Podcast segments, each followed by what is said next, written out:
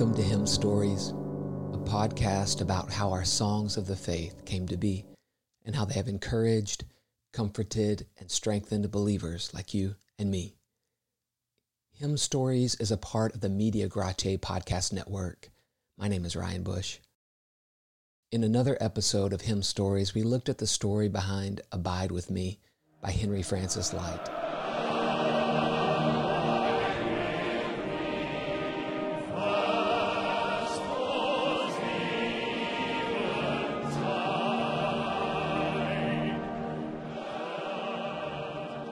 Let's return to Lyte. His conversion story is noteworthy, and I want to share with you the origin story of another one of his choice hymns Jesus, I my cross have taken. Up until the year 1818, Henry Lyte was preaching a gospel which experimentally he did not understand. He was a religious man, but a lost man nonetheless. This he, he did not suspect at all until on a certain occasion he was sent for by a brother clergyman who was very sick and in danger of dying. This man asked for Henry's counsel because he had come to the realization that his soul was in peril. He knew not the way of salvation. Now, when Lyte arrived and heard his brother's anxieties, he was ashamed and saddened that he had no idea what to say to the anguished man. They were both frightened and sobered. This led Henry to look into the grounds of his own hope, and he was convinced that his heart had never been savingly renewed. He was lost, and so was his friend. Soon after, they began an eager and anxious study of the Scriptures together. Mercifully, in turn, each was soon changed by the Spirit of divine grace, and from that moment, Lyte began a career of thorough devotion. One of the first hymns that he wrote after his conversion was entitled, Jesus, I my cross have taken.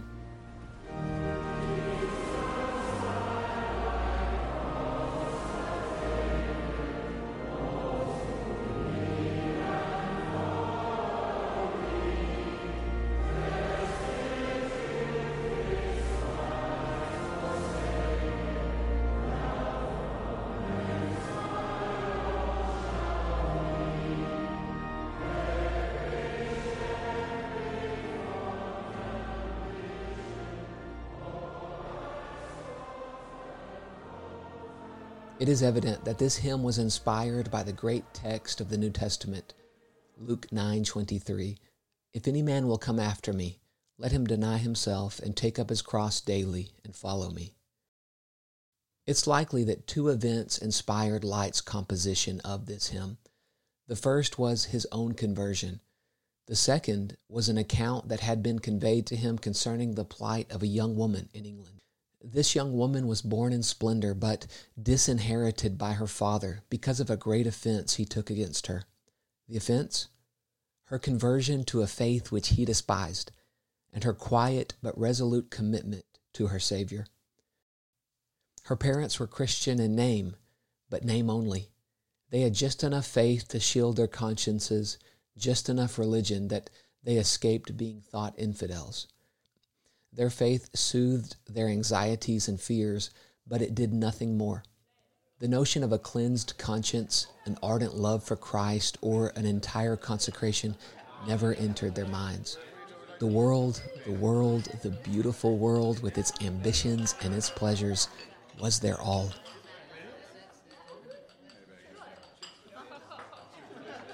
Their daughter, their only child, was young beautiful, opening up in all the graces of early womanhood. She had studied in the best schools, she was elegant and true, and many a suitor looked on in her direction. With such charm, she would marry well and may even occupy some grand place in this world, if it were not for some noisy, ranting preacher. One evening, as she was returning from a ball, she happened upon a Methodist service being conducted. She went in and, by the blessing of God, was converted to Christ. When she returned home, she made known her faith and purpose to her father. It was infuriating to her parents to see their daughter brought under the power of preaching and to give her life to Christ. They were frustrated to see the child that was the joy of their hearts and the pride of their lives carried away with religious fervor their hopes and dreams for their daughter were crushed, The father raged, the mother grieved, and they would not have it so. How did their daughter act during the storm? With simple modesty, she was patient but firm. She bore the storm that was without by the blessed peace that was within. She was still loving and more obedient than ever, except on this one point. She would not forsake Christ. Having tasted the better portion, she would not give it up. This young woman went after Christ, denied herself, and took up her cross to follow him. Then came the trouble. So great was the rage of her father that he actually drove the child from his door and stripped her of everything. She was cast away by her father, but Christ did not cast her out.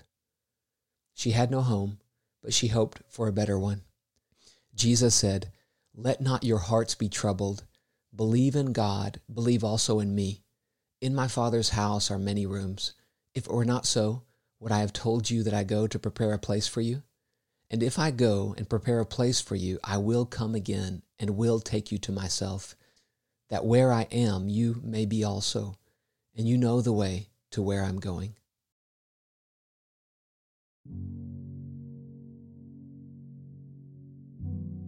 A little girl was once looking at a picture which represents a rock in the midst of a stormy sea, and on top of the rock was a cross to which a sea battered woman clung, faint and exhausted.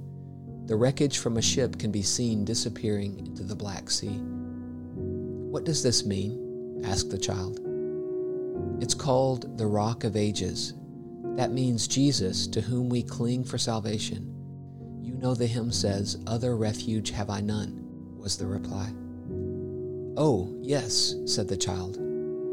Then, after a moment's hesitation, she said, But that rock isn't my Jesus, for when I cling to him, he reaches down and clings to me too.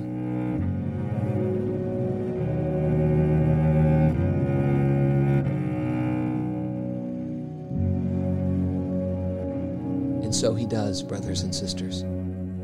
I love what Thomas Manton wrote. Must look upon Jesus as a father carrying all his children on his back or lapped up in his garment through a deep river, through which they must pass, and saying to them, Fear not, I will set you safely on land. Look upon Christ waiting with all his children through the floods of death and hell, and saying, Fear not, worm Jacob, fear not, poor souls. I will get you safely across.